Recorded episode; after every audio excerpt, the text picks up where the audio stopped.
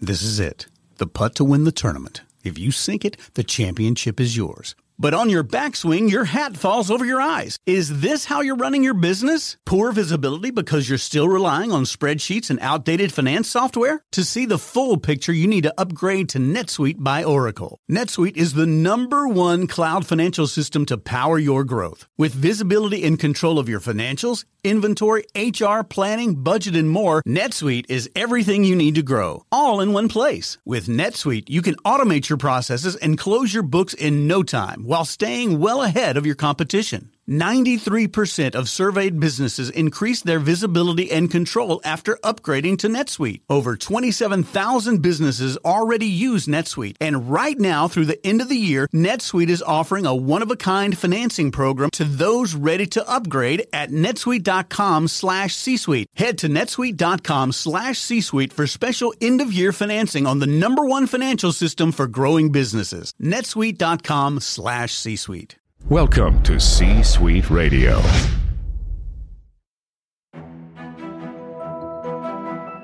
We all tell ourselves stories of who we are and why. But we forget that we have the power to define them. That no idea grows from mewling striped cub to teeth at your throat tiger without a little help, some guidance, and a whole lot of love along the way. I'm Jared Surf, and this is Here Be Tigers.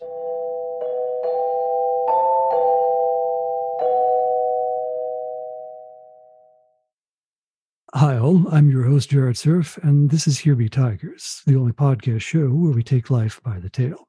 Here with me today is Stephen Parencherry. I am a uh, philosopher by training and trade and degree, and that's what they that's what they say on my name tag. is that the name tag on your collar? That's yeah, that's the name tag on my at? collar. Okay. It's a it's a black and white suit. I have a nice little padded room with some some nice mattresses. the end destination for all philosophers. really, I just you know I just found the end destination faster. You know, like it took me five years or six years. It didn't take me in a whole career. And to think you paid for a whole degree in that. Yeah, right. I mean, gosh, that was great. Says the man who has a graduate degree in writing. Did you know they paid me to do a philosophy degree? Somebody thought it was worth their while to pay me money to pursue a degree in philosophy. Same Jokes here. on them.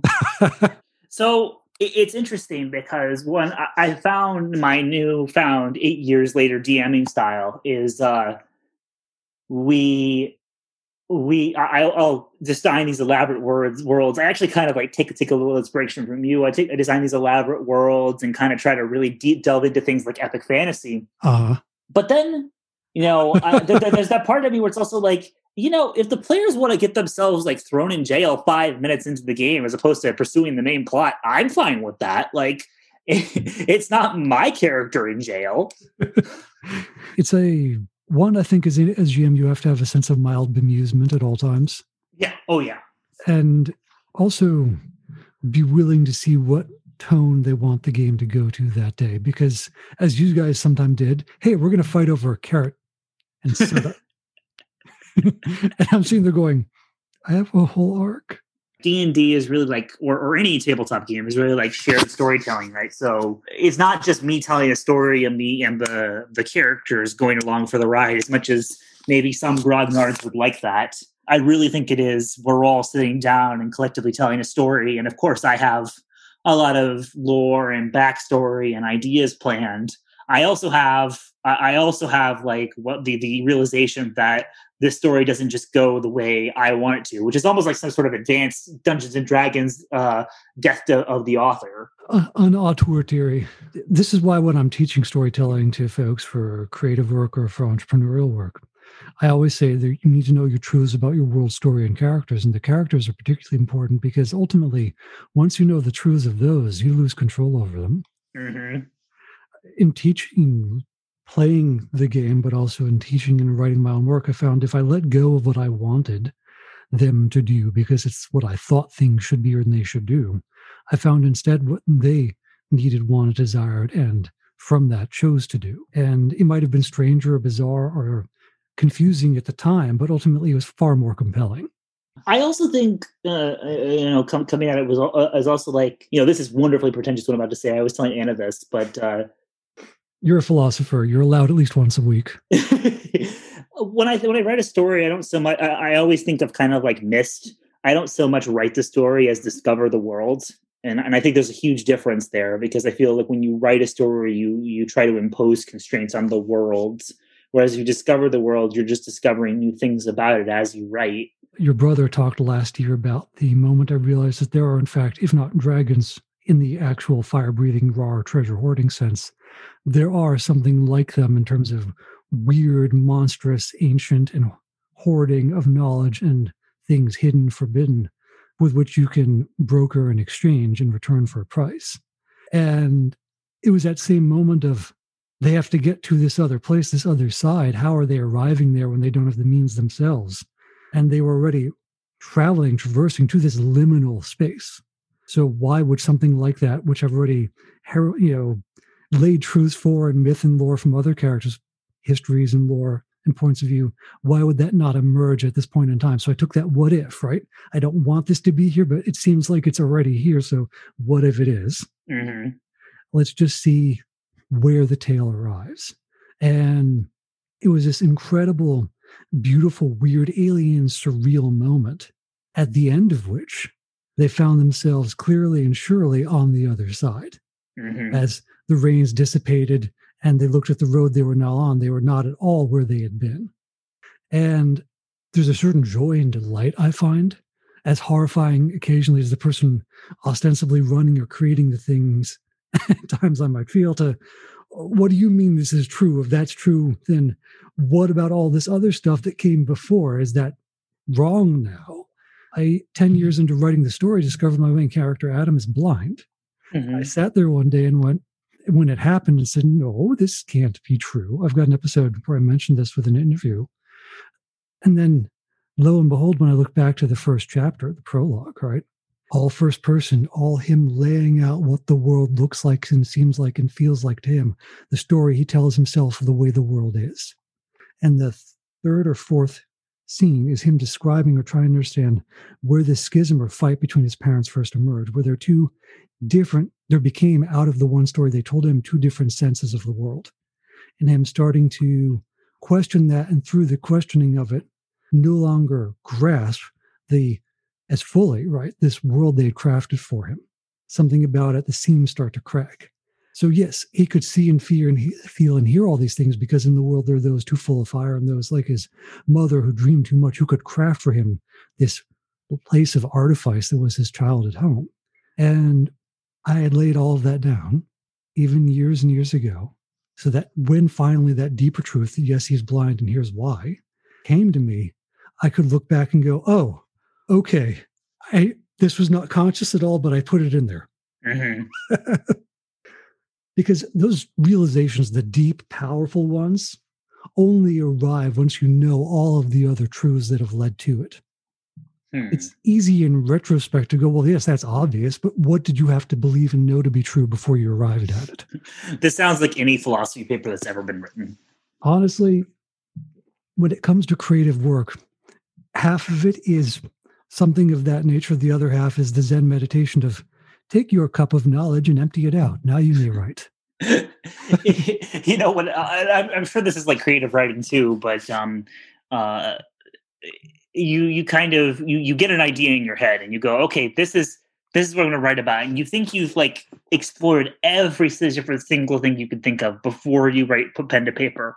And then you write you start writing it down you're like i'm going to write this now. And you start writing words on paper and you're like so i hadn't considered these billion other things. Because like like the process of putting pen to paper like generates new mm-hmm. problems and ideas that you just couldn't know unless you put it to paper which maybe that's just my mind well, but you are making the unreal into something real. You're making infinite into a thing that is finite. Mm-hmm. and there is a certain process of elimination. And I, I i want to touch upon because we were talking before about the way in which we are limited by our senses and our understanding of the world. I was reading a while back eo wilson's the origins of creativity and it's an interesting tech an interesting text because he is a very meticulous natural biologist and an entomologist by trade, I believe. So there, there, are tracks, for instance, on particular kinds of ants and their architecture of their exoskeletons in loving detail.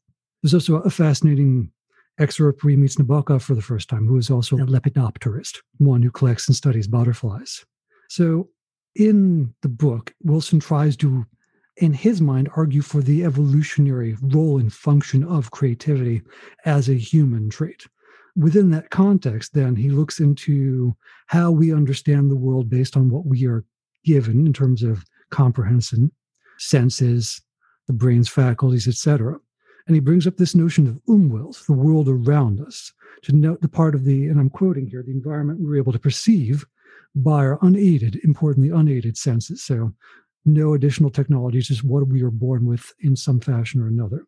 He then goes on a little further to talk about the idea of the pleuston, which is the collection of organisms that live within this two dimensional ecosystem, the surface of water. So, water striders, all those very unique, weird little critters mm-hmm. there.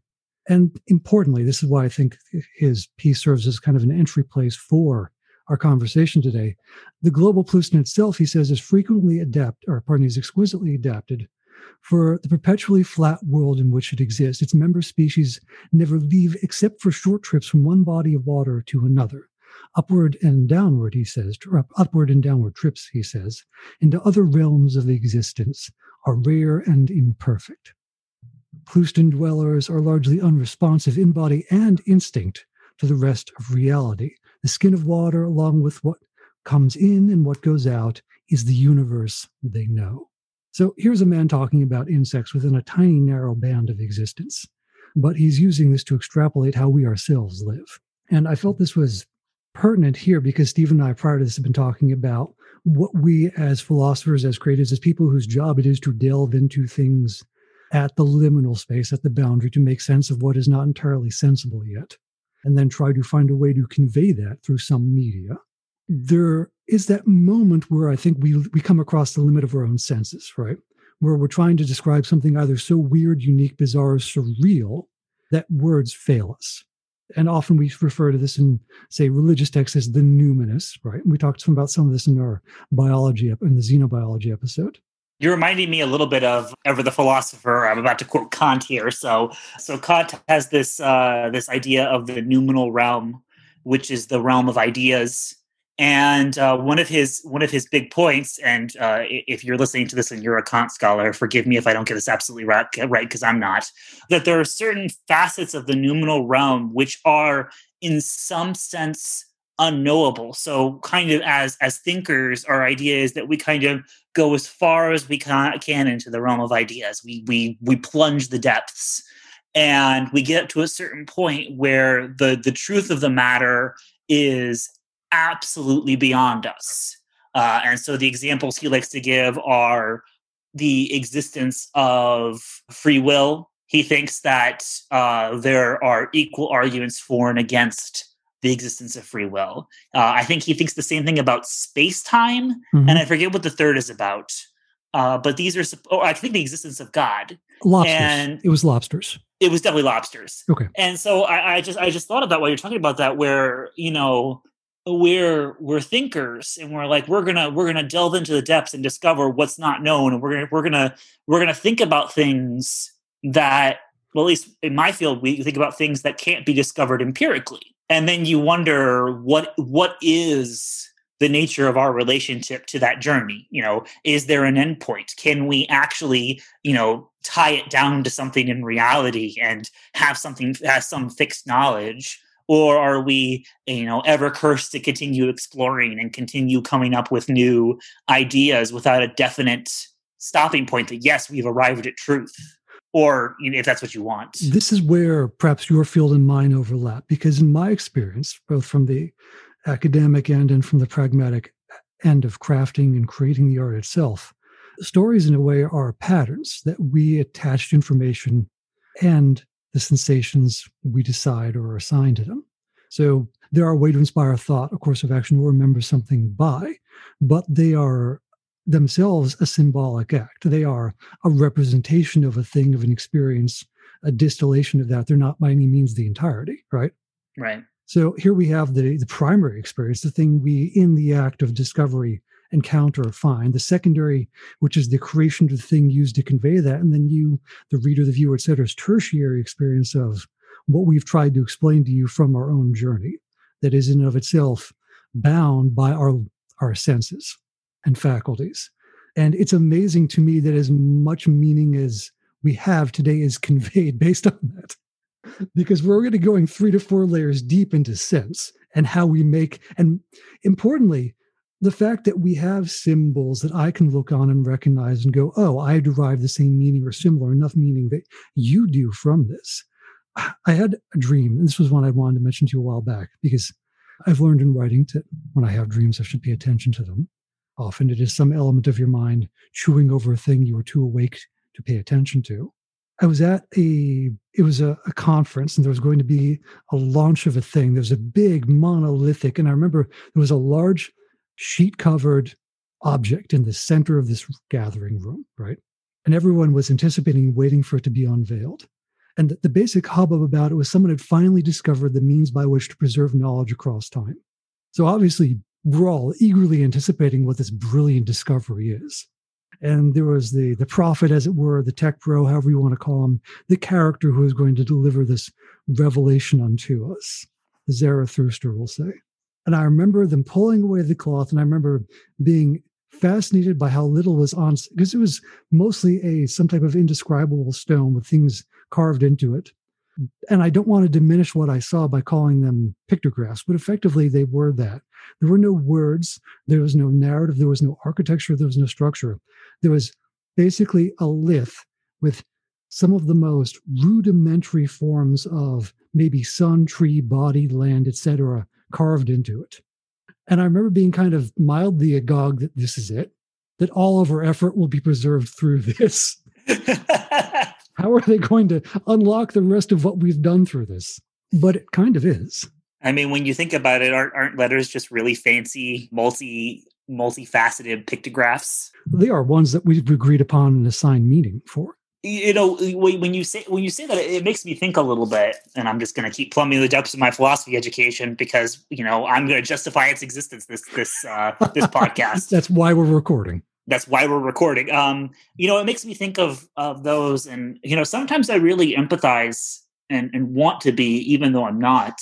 I want to be the the person who thinks that there's no abstract objects right? Like everything there is you see or you feel or you hear or it belongs to the world of the physical yes, and yes. we can and we can cast away such such vain notions as trying to plumb the depths of metaphysics such as it were plumb the depths of things that we can't study with our you know with our senses or with with our you know science mm-hmm. and i wish and honestly i really wish i was that because i think it would make it, it would make understanding the world if it were true a lot easier but to me the very existence of language the very existence that we can use words or symbols to to refer to these concepts that we all share in some sort of collective undertaking is itself wondrous and overwhelming. And uh, I, I, think, you know, seeing a book, we sometimes get jaded and say,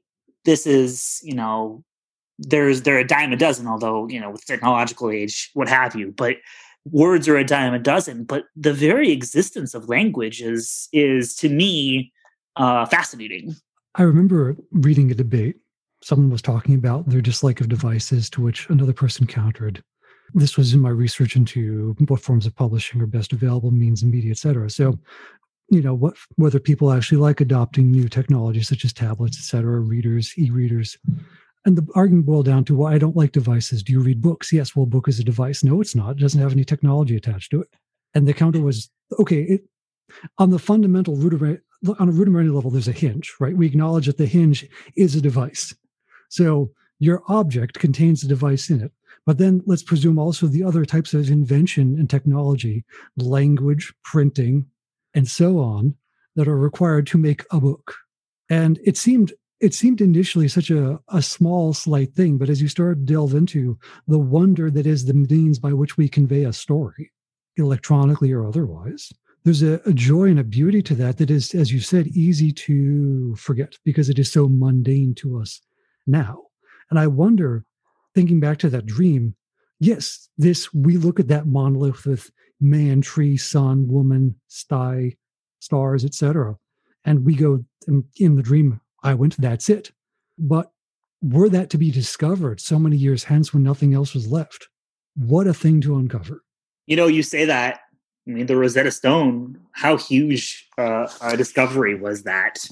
And what more was that was then ways of of taking those hieroglyphs and gosh, I'm going to sound like a real idiot if what I'm saying isn't true, uh, and translating them to other languages in a way that will uh, that will allow us to uncover and decipher the rest of the language. Well, I think to your point there, the realization that not only did they think in some ways enough like us that we could understand how they put thoughts together, but that we could reconstruct from others similar to us or closer to us in time and distance and extrapolate from that sense, reason, and approximation of what type of thought they were trying to convey there. And that is that, you know, that expands our own will a little, right? But we don't have the actual sense of who they were. There's no real hermeneutics here beyond a certain point. We can't do a full exegesis of, well, you know, when this individual laid down the first paragraph here. Here's what kind of coffee they were drinking. You know, the, fact that I can go and write a book and actually lens my studio while I'm doing it is a deeply, weirdly different historical record of the of the craft itself and the act of it and the person making the craft than we've had in the past. And I think we're not ready for that richness of information and detail. Oh. We're used to stories that are, I think, as you said, they have a beginning, middle, and an end. And we walk away from that at the end. We make sense of them after the end. And they're not infinite in the layers. You can't dig down like some type of human lens or microscope, electron microscope, or I don't even know what they're using now because dating my science knowledge, but we can't dig down past the point of the visible field on a lot of that older material the way we can now to the craft itself, the life of the craftsman, and so on. And we also in the past wouldn't have had podcast where like I am right now talking to someone else, hey, here's the moment that I had this idea and here's what came out of it. So I think as I've told you with the book, right, I initially began it wanting to, as you did, be grounded in the real. Here are the characters, here are their lives, here's the world they live in. It's almost Earth, but not quite. I don't know why yet. I'll find it, and you'll discover that too. I know now why, but the at the time I didn't. And slowly creeping bit by bit were these moments of fantasy, of strangeness, of surreality, of fable. There came the, I think in the second draft where I had to accept that yes, there are those too full of fire, literally and figuratively. There are those who dream too much and then ask myself, well, great, what does that mean for them to have existed in the world for such a time? Because clearly people will have had thoughts and actions based on that. And not all of those will be kind. I had this moment where I was writing a scene of Adam reflecting on, and he's an odd character because he has an unusual sense of now and then, and sometimes can't dis- ascertain or differentiate between one or the other. Has to be kind of pulled, has to be pulled or extracted out of it. And here he is sitting on the ruins of one side of a bridge, the gate, the arch, and then this tremendous gorge. Think, think for instance, the Three Gorges River stretch. Um, I think it's the Yangtze in China, of that size, right? So imagine a bridge crossing that kind of span. And now in the present, as he's sitting on one side, staring at the ruins, he's remembering a moment, a ceremony, the actual celebration of the completion of this. And here he is sitting in this place. And transitionally, we often do this with flashbacks and the like in fiction, visually or auditorily or in the text itself. We'll look and be in a place and think about what it was like before. So you can use the cues of what is here now to build or envision what it was like before. So here I am building the scene, thinking for myself that here he is reflecting on what it was like back then when he was there at the time. And as I'm finishing the scene and coming back to the point where whoever's traveling with him calls him out of that reverie. There's this moment where he stops and asks himself, when did I end up on the other side? On the other, that side, or whatever the phrasing was to it. But I remember it was important here because there was a tonality to it that wasn't just, oh, I'm on the other side of the bridge, looking at it from the other side, the other bank, the other shore, right? there was a sense that he was not on the same within the same realm as he had been before when that bridge had been built and he was there with the others celebrating that yes he was here in a now looking at it but this place he was in was not the world the story itself mostly occurs in and now here i am as the writer going that feels true and right but what does it mean for this to have to have an other that side in a world that had none before? Right. Because it seems to want to be here. It reminds me a little bit of the phenomenon in in science fiction that we're we're obsessed with the idea of branching timelines and and and multiple universes in which things are you've read the man who murdered muhammad right? I actually have not I won't spoil it for you, but it is it is about a mad scientist, or not initially a mad scientist, but one who discovers his best friend and coworker cheating on him with his wife, and decides to alter time to change that. Ah. And starts, to, and I will spoil nothing, but branching timelines is a fundamental twist in the story. Well, one thing it makes me think of is just these this idea that the the timelines are themselves different points, different ways the world could be. Mm-hmm. There's a concept in in this is going to sound like a refrain soon. There's a concept in philosophy. Uh, it's known as the concept of possible worlds, and and it's really it's actually one of my favorite little uh, metaphysical points because I, it does a lot, and I also just think it's really super fascinating. And a possible world is this it's it's this abstract object. So it's this thing that exists depending on who you talk to but we're going to say it's a thing that exists and it's this idea or it's this this object that is this cluster of facts and it's this maximal cluster of facts all the way down to the tiniest detail. And it's almost like reading a book. So a possible world is almost like this book that you read and it tells you the way that things could be. So in a sense and, it can be all things till you finish it. Exactly. And it is it is at its maximum potential when you first open it. Exactly. And there and so every single time you put a statement into this book, of which, you know, there are multitude, if not an infinite number of such a book. Every time you put a statement into this book, you constrain the world a little bit. But the the fact about possible worlds is that if you if you take this idea seriously, then when you say this is not the world that, you know, X or Y, what you're saying is there is this world in some sense. Mm-hmm.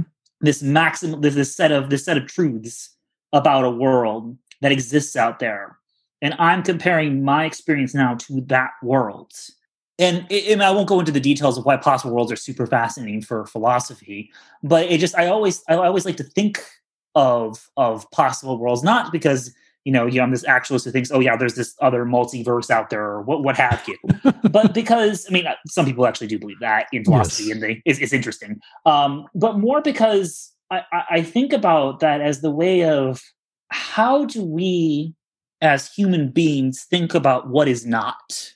How do we think about what is not the case? Right, in order to understand what might be. Exactly the idea of the null hypothesis. We can't be certain of how to test for what is. So we need to rule out as many things that it might not be. Exactly. And so, you know, I think about the fact that you strip away different layers of the what is not. And so you start with the sort of really almost on the level facts that we start with hey, that thing is green and not red. And then you dig back a little bit and you say, hey, you know, the force of, you know, the force of gravity is this as opposed to this and then you peel back a little further and you get to something that's like hey the law of non-contradiction says that it can't both be the case that something is and something isn't. No and, and and as you peel those layers back you seem to get something like fundamentality like this this notion of there's something there which we can't change that no matter how hard we try we have reached the limit of what is and isn't the case there's a, a, scene early on in the book around chapter five or six and i wrote it a long time ago but i i always return to it now because it speaks to this exercise where adam and connor the two protagonists meet they're traveling together to where they will participate in the military that they'll both be a part of. And on the way down connor has taught, brought with him all the things from his home that matter and have significance including a few apples from his family's orchard. And so he reaches unthinkingly back from the back of the, the car, the vehicle, to hand an apple as one would to the people he's traveling with. And this particular chapter, from Adam's point of view, it spurs this thought and this memory because the apple to him is wrong. It is black, almost pitch with these strange, the strange kind of golden white luster like stars to it. Although it still has the beautiful, rich, same color on the inside, the skin of the apple is wrong. And it's not just wrong as in, okay, well, you eat, you know, Granny Smith apples, we like Macoos. It's wrong as in apples are not that. I know what an apple is. I have an apple orchard. I've seen apples wherever I've traveled. Apples are not that. Yeah. I don't know what you've given me. And it's in that moment the scene emerged, it was just a, okay, well, this is a weirdness between where they live, and it sparked a memory from when they met a long time ago at an earlier point in the narrative, because the story does repeat itself in some fashions. And I thought that was a small thing at first, but to your point, as I reflect back on that, which one of those is from here and which one of those is from there? Mm-hmm. There is a so I let I let the assumption stand. What if there is this other that side? What is it like? I don't know. All I know is one character's moment of being inside of it, and that's from his way of understanding the world, which, as I've established, is weird to begin with. So I can't trust alone his sense there. I need to see what another, as a writer, I need to not trust even my senses because I'm not the one telling the story. I need to look from the lens of the character who is describing and see what realizations come to them. So Connor later on, through means and sacrifices, ends up being able to see things he couldn't before. He gives, as does Odin, an eye in exchange for something close but not quite. And as Dave mentioned during our conversation about, it, they said it's fascinating. He gave up certainty, his understanding of what is, for the possible for the ability to see what might be.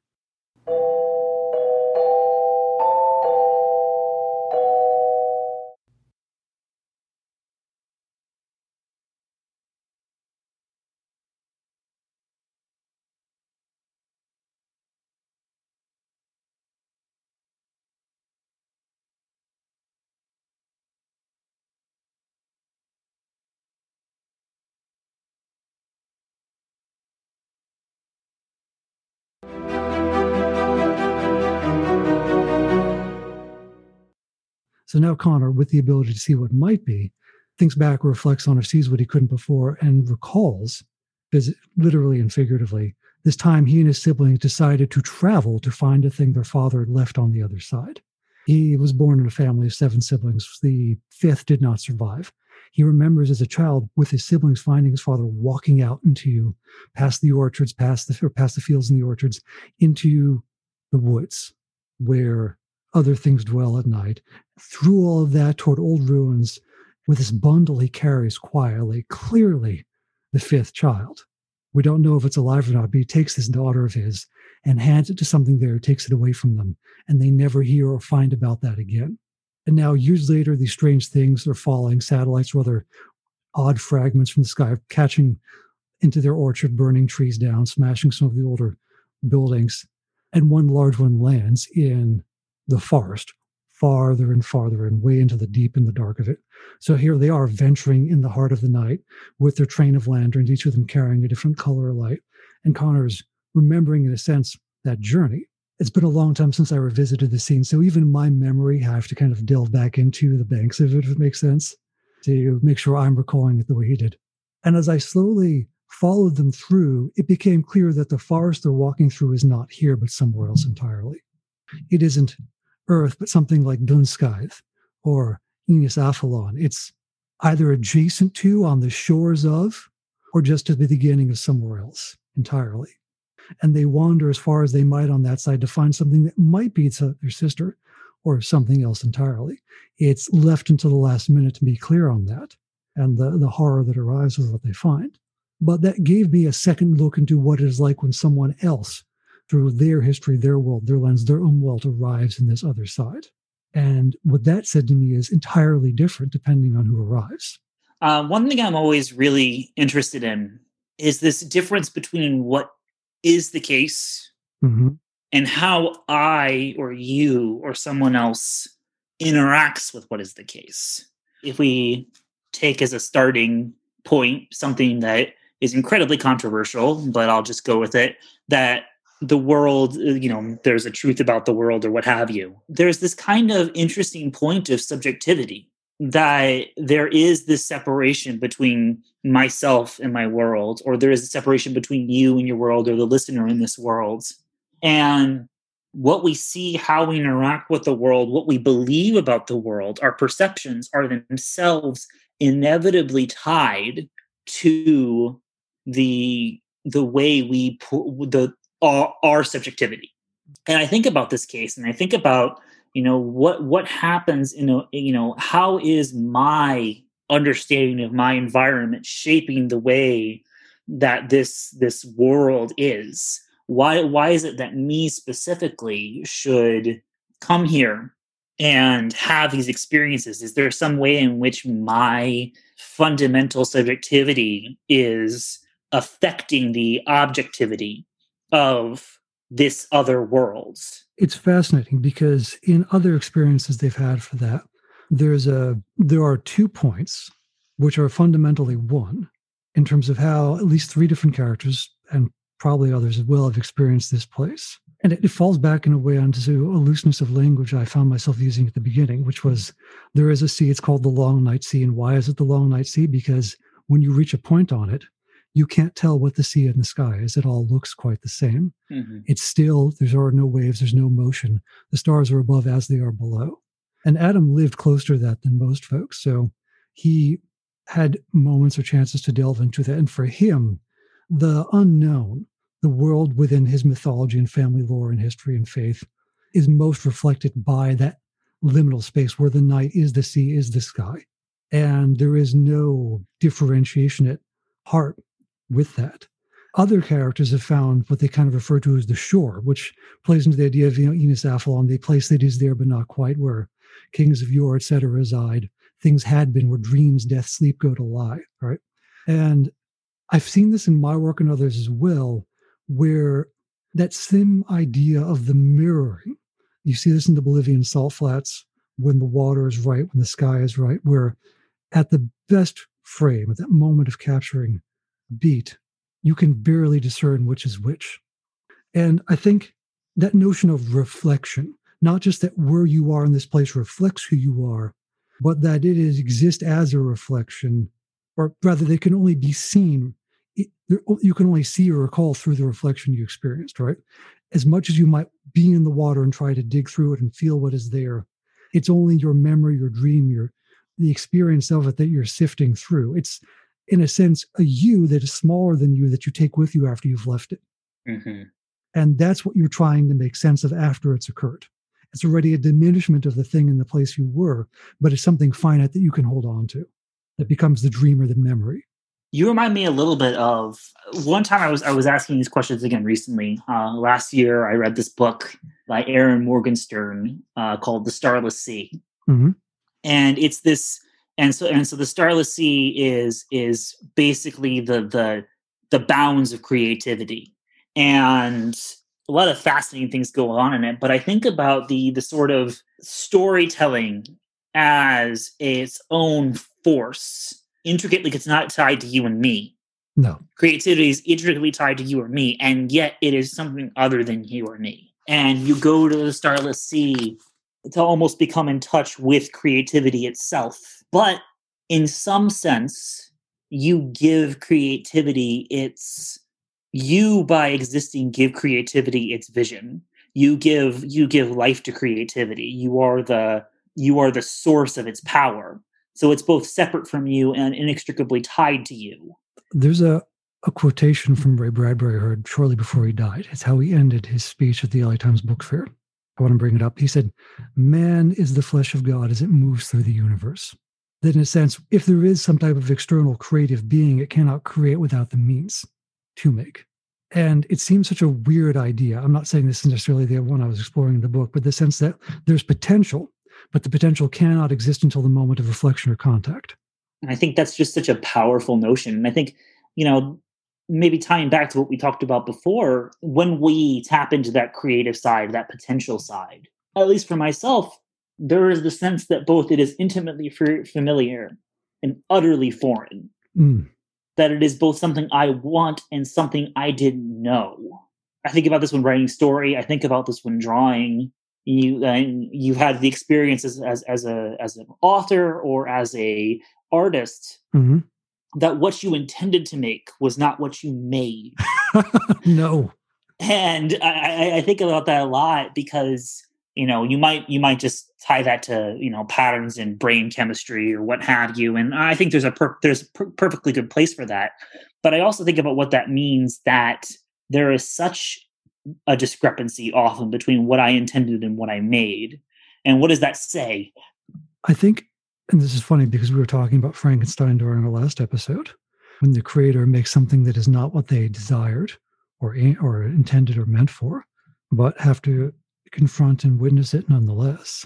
There is a sense of it being alive. There's a life to it.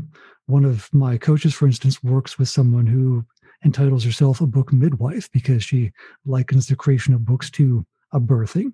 There's a thing that eventually exists, has to exist outside of you if you want it to survive on its own. And it needs to, and will outlive you, will have a life of its own. And that life will be different as it is experienced by others that you have no control over of in that moment or in that time, right?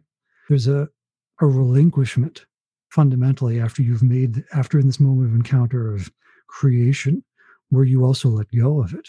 You recognize, then you let go. Knowledge, recognize, let go. And it's, it is so weird. I, have, I haven't told you this one. I've mentioned it on probably in an interview recently. In a later scene, as they were traveling toward this liminal place, the palings, which let's let's make things mythic to begin with, why don't we? ruins of something that fell from the sky ages ago that have a trace of them of that left behind in them. Some place where memories things from the past could still be preserved are still nascent sleeping. They were going to save a friend who was there somehow but not quite. They find him and he's mostly on the other side so they have to then venture to that to find him retrieve him right? But on that journey connor asks adam what his home his childhood home was like and here i describe to you as I'm seeing it, the story of Adam telling what his home samadhi was like on this road. And it becomes a deeply allegorical road of death, dreams, and sleep. And this village of samadhi is described as the place where everybody is this one way. They're happy all the time. And he, as a child, decides that eventually he wants to see what the other places are like, where everyone's angry, where they cry, where this or that. And his parents tell him, You don't want to, you don't have to, there's no need or reason to go beyond the place we're alive in right now he's a child. He's unreasonable. He demands and insists, and eventually they give in. So his father takes him on this journey to see what the other villages are like. And eventually, as all children want to, he gets tired and says, I want to go home. And his father says, You can't. And the boy asks why. And he says, We're on the road to death, dreams, and sleep. There's only one way that it goes. And sure enough, when they arrive at the end of that road, which of course leads back home, being a fable as it is, nothing's left except the ruins that have been there for so long. And I wrote this, and obviously it's Adam making an allegory for what his childhood was like in some sense, not really wanting to talk about it, so alluding to things without saying. So there's that performance and the craftsmanship of it there. But I told this story to my folks because it seemed, as you had said, familiar as I spoke it. And they looked at me and they said, You first told us that story when you were five. Wow. And I sat there. And this is a, a work I've been working on for a time, as folks know, but I didn't think that long a time. And it made me, I think, as you said, start to wonder if we empty the cup, if we let the vessel receive, and the vessel is, as you said, unique, the shape it receives in will change what was received to fit that, to convey it, to carry it to someone else. If I remove my expectations and everything else I want or desire, desire or drive this to be, what arrives in that place? I sat and spoke to my friend Nick Laurie. We did a recording recently of, and he's deeply religious. He said, "You know, you, there's this tril- there's this trinity. You have the Moshiach, those who are too full of fire, the Shekhinah, the dwelling of, right? Those who dream too much." And I had mentioned to him there are allusions to the third kind, the Bodhi, those who are a child and more. They're awakened to something else beyond, right? So then the question becomes, where are they awake where no one else is or might be? And I realized that in the book itself, as much as I re- speak to the characters' needs, wants, and desires, the deep emotional, grounded drives that lead them on the journey they're taking, there's this element of using the language of gods and monsters to describe what is not everyday life both in the literal and figurative sense, that there are things beyond us that, exist in this world, but they're as literal as they are allegorical. And that's not something I tried to achieve. They just are. Sure enough, when they encounter this thing that is like a dragon that brings down the storms, that is undulating serpentine beast that has one eye missing and the other that is two eyes kind of congealed together that it slides around, around as it likes, that is horrifying, that brings with it the, its own shrine that it dwells in. It creates effectively its own weird space around them that is its home. And they confront and they trade and they bargain and escape it. And when it leaves and the storm passes and there's only the soft rain pattering behind, they're on the beginnings of the other side.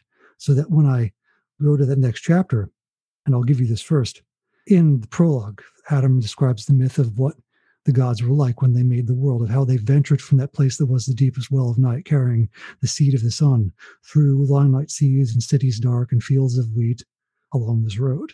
And sure enough, when they arrive through his way to the other side, where are they on but that road? And it took me a moment as I was describing to realize, well, what else would it be like for him? Because this was the, the this was the beginning for him as as far as the world goes from what he knows. So why would he not start the journey on the other side at where everything begins to find where he'll arrive? Because you have to have a beginning, of course, to reach the end. I think back to what Nick had said when I saw him at his wedding a few years ago, where I told him I'd let go of wanting this to be a fully realistic, grounded, articulated handmaiden's tale. And he said, Thank you. Embrace the fairy tale. Let the fable be there because it already is. Some ways you're already on the other side. Yeah, it's a in a strange sense, the from the very beginning chapters, if you have a character who is has his heart given back to him, that implies there's a world, such a world that there exists such a world where it can be taken away in the first place, and he can survive. So already that world is strange and different and weird in a way that's not like ours. It's fascinating though to me because that that phrasing of the road to death, dream, and sleep, that this liminal place seems to be defined in some ways, despite not despite but by all their experiences, as a place that is all of those at once. It's not just where, say, spirits go to reside. There in the book is a, heavy symbolism of hummingbirds to reflect both uh, a psychopomp, something that takes what is passed on to another side, but also is reflective of that that third kind, the third of the Trinity or deities, as Nick liked to call them, that is quiet or hidden, that is not as apparent as the other two in the narrative, and things that occur by their actions that those who are full of fire, those who dream too much, are derived from, in a sense. And I accepted that and followed that. And just as there were there were dragons at some point, in a sense, in a fictional meta narrative sense, things that were made to be like dragons because someone had read what dragons were like and thought that's neat. Let's make that. I realized who would make that but children finding a book of what dragons are like, right? Who right. else but those who have the power to dream too much would dream into existence something fantastic they had seen elsewhere. And then suddenly there was this bridge between their worlds and ours, between the things we know to be true, between our umwelt and theirs. So at some point, while everything else was lost, while so many things are gone, there is a place in which, if nothing else, there were three left who found enough and decided, yes, let's try this. Let's have that again. That's a really cool idea. And it it came to me through the I think, as you said, because of my my subjectivity, I don't usually find those things, and I've learned through my process. And this is why so often I teach process in creative writing and in non as well, in the promotional and the business as well. You have to find those details in a specific sense often to arrive at the larger revelatory truths. As I think we said at the beginning of this conversation, I was describing, I remember Adam's father was giving to him a book, not quite a book, but an object that contained a story, an experience inside it, some relic from long, long beyond known time. And there we go. I'd meant I wanted to bring this up to you sooner. I'm not a huge fan in fiction and metafiction of the precursors as a narrative hitch, right? Mm-hmm. That 5,000 years ago, there was a great creative alien race that bestowed upon man. I know why it exists because it was probably amazing the first time. That's usually why those tropes exist in the first place. And two, it's incredibly useful. It just allows you to lay down a whole bunch of truths and get people to accept that they're right because how are we to say? You've basically made some form of God and we can't defy that. So instead, I found this weird sensation where there was a gap, there was a lacuna. There was a moment of things that had been that no one knew enough or well about, but they used words like the lacuna to describe because it is the gap between two things, physical or otherwise. They know there's a hole in knowledge and things known and in the world they know that they can't find enough about. And they don't think that that was a monolithic people, but they still sometimes refer to them as the article lacuna because it's easier, right? Conceptually, to think of whatever existed prior to the unknowns as something monolithic that did something foolish enough to essentially wipe themselves out or leave nothing but that gaping hole behind. And this device, whatever it is that Joseph gives to his son Adam, is older than that by far. And it was an odd chapter because I wrote it in three pieces two short stories and then a chapter following it from Connor's point of view that was the journey to the other side with his family. Mm-hmm. And those three chapters were titled In Darkness, Thunder, and Silence. So two of them Adams, In Darkness and Thunder, third one Silence. Darkness, Adam gets this weird device from his father and experiences this memory of walking over the surface of this ancient, decrepit ship, creaking away within a sea that's almost entirely black with just a few lights to some sides.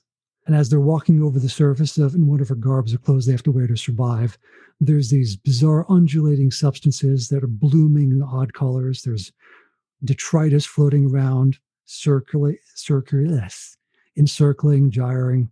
And bit by bit, they approach the prow of the ship to where something isn't something is they know there's a thing because the boat whatever it is can't go any further it has encountered something that has mass and being and substance that lets them move no further but they can't see it so the whole journey here is just them going to the prow of the ship to dig in activate the lights again and see what it is and i was so unsure one of where this was because it wasn't the other that side. It wasn't the world I described. It seems like it's space and they're in space, you know, they're in some type of ark, right? And they're on mm-hmm. they're in suits, and none of this fits into the story. so here I am as the writer going, what have I done? Right? Because we all do this. We have that thing, okay, this is so cool. I want to find it out. And there's that fear the whole time of, right, but does this actually belong? And I thought back to where Adam finds his father in the study making this right to the fire in the fireplace that is not the rites Adam knows. They're older and stranger. And to, in the prologue, even how his father had said there's a promise that was made to us that night, a promise of fire, that they would give us stars by which to guide. And here in this moment, when they flick on the lights, they encounter something that wasn't quite what it is until the light shines on it. And it's clear that whatever the light shines on isn't it in entirety, it's what has found and encountered them at the same time. And they're changed irrevocably as a result of that. I, just, I could see it, I could feel in that gut sense, right? That this was a truth I was witnessing that I had to find where it belonged in the story. As my insides are wrenching at the thought of how and why.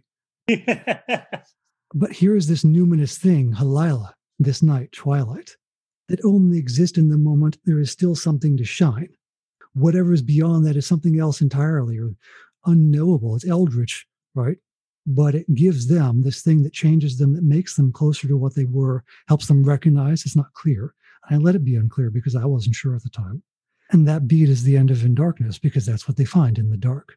Thunder then comes down to them as children at an earlier point of time from an earlier narrative in the world they were in, arriving at the palings and what that was like. And I say this so often to my students ask yourself what is, you know, what is and follow the why. Because I don't I don't have an answer as to what the experience is and the mechanics behind it, the actual, if we want to call them metaphysical mechanics, right?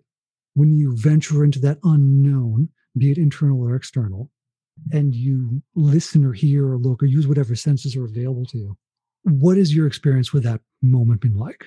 It's strange uh, and I think that the strangeness is the idea that you think that you're doing something entirely under your control or entirely by your own devising, that it's your path and you are reasoning it out or you are you are putting guideposts down or you are climbing that mountain.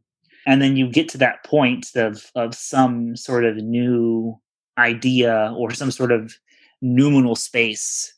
And you you turn around and you feel like all of the the tethers back to reality aren't there. And I don't mean in some sort of like sense like I don't know where reality is. But, I mean you, in the sense like climbed a mountain to arrive, but there's no mountain where you are.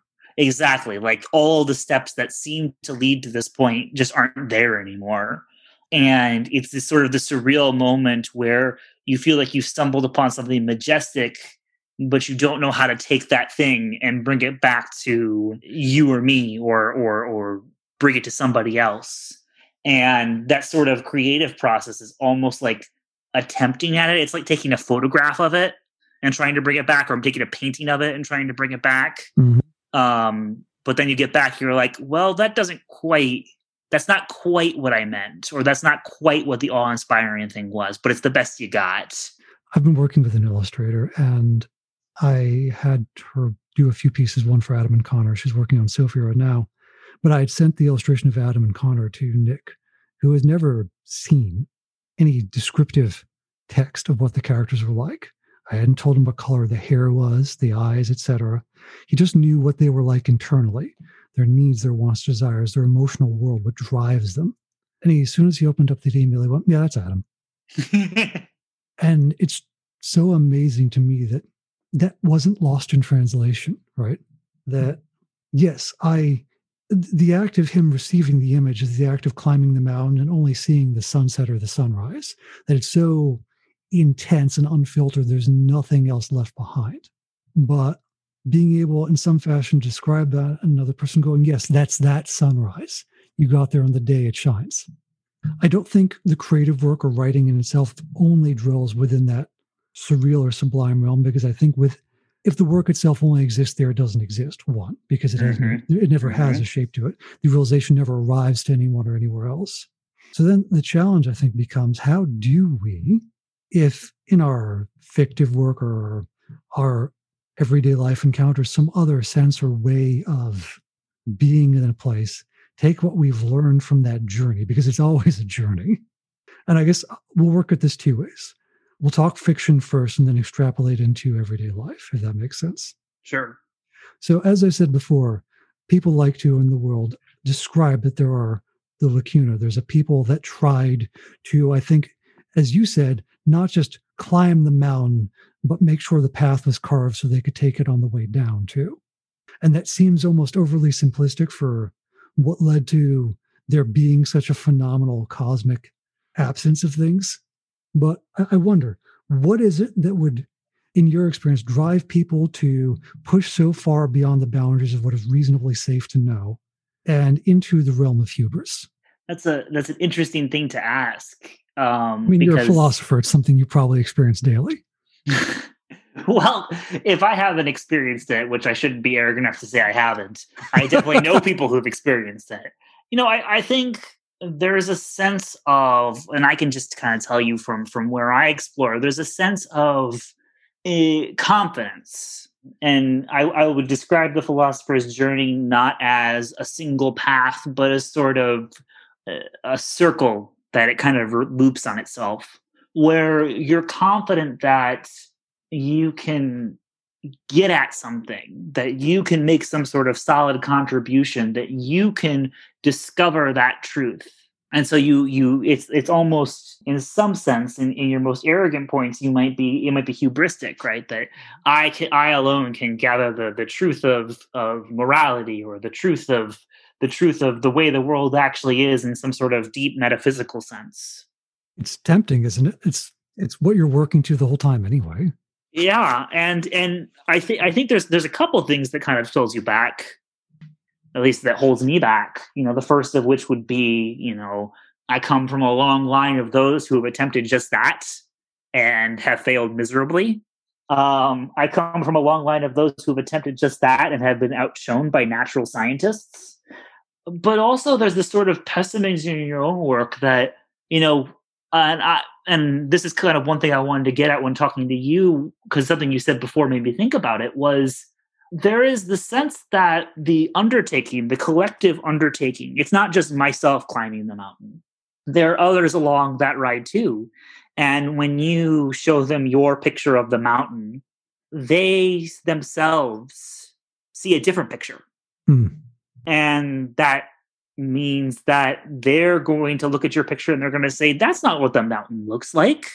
And you think about it, and one, they're, you know, A, incredibly smart or incredibly no knowledgeable, but also B, like sometimes, you know, when they say that's not what it looks like, you you look at the picture again, you're like, oh, huh.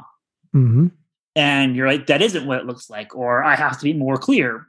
And so I think, you know, you so so you start out, you're like, I have these grand ideas. And then it's sort of like the tethers of the tethers of earth and your fellow your fellow journeyers bring you back and say this is not this getting lost in this numinal realm is not the way the place you want to be I think it's important. I remember texting or tweeting, I suppose, a while back. The I find the best way to convey the surreal is to ground it in the real. That however weird the moment is and strange the being is or the reasons why, you have to place it within the things we can understand, appreciate, and experience. So that we have a place, we have a moment we can agree upon to build from. If we can't decide or say, for instance, on this example, that that is the mountain and that's the mountain I saw during that sunrise, then we have to start smaller. This is what the ground is like. This is what that path up the mountain is like, that particular path. Here's what it feels like walking these particular steps. Here's where people often slip. Here's where I tripped. Here is every, if you're walking through a field of wheat, even if it's this real field of wheat in a dreamland, what is the brush it against your heel? So that by the time the larger, stranger things arrive, one, they're likely not as strange because they're within the context of what's been described. But two, they are by that preface dragged out of the depths of the sea into some form of light. you're reminding me of kind of a thought uh, a thought which is that oftentimes i think the best way of inter- interacting with the numinal is instead of aiming for the mountain like you said aiming for the ground or aiming for um, this particular patch of sunlight and contenting yourself i think that's very important uh, contenting yourself with the fact that chances are pretty good that the overarching picture of the mountain, the one that you want, is never going to happen. But that doesn't mean that the the the work that you've done to lay out the mountain is not incredibly valuable or is not getting at something. And so I think oftentimes um, the work of creativity, and I'll I'll take it back to philosophy. The work of philosophy is at its best not when it's aiming for the grand sweeping gestures. I have solved this, um, but is to its more um, precise found its precise uh, outputs where you say here is a here is a problem. Here is where this patch of sunlight doesn't quite look right. Let's even it out. Will you eventually get the whole picture? I tend to be fairly pessimistic about the about that. I don't think that we're ever going to get the full picture. Mainly because I'm not sure that all of our tools are are good enough to get us the full picture. I just wonder if there aren't some things that will never get that that picture of the mountain the way we want it. Much like the picture never comes out the way that it, you want it to come out. The work of writing never comes out the way you want it to come out. I don't think we're ever going to fully capture that mountain. Well, I think to your point there, part of the limitations we often don't see as limitations are what we think things should be. We've been talking about mountain, but one of these, the most basal assumptions here is that it is in fact a mountain. Uh huh. Uh huh.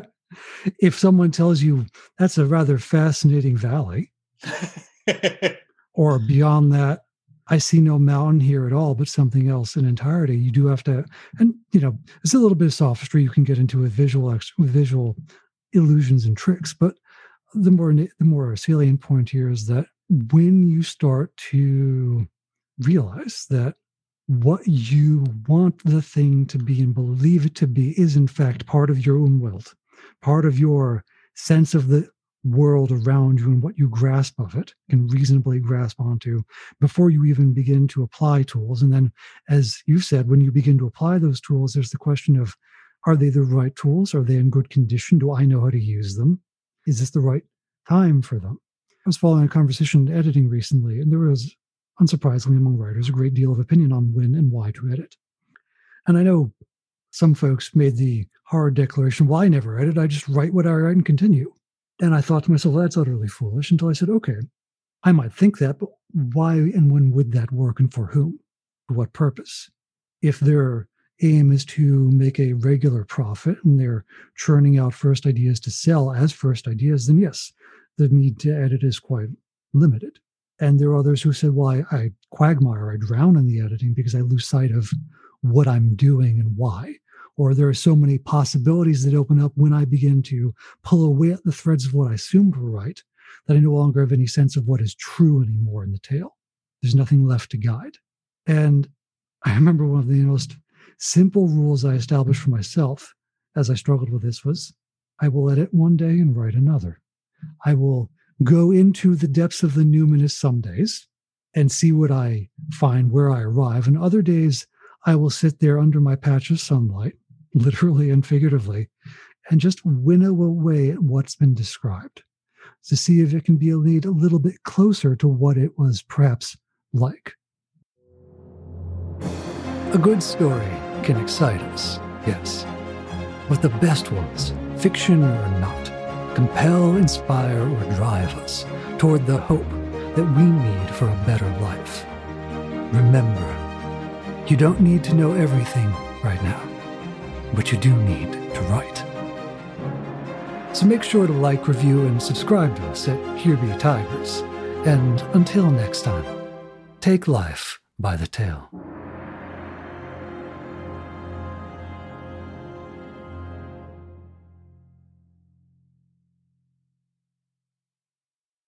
This podcast is a part of the C Suite Radio Network. For more top business podcasts, visit c-suiteradio.com.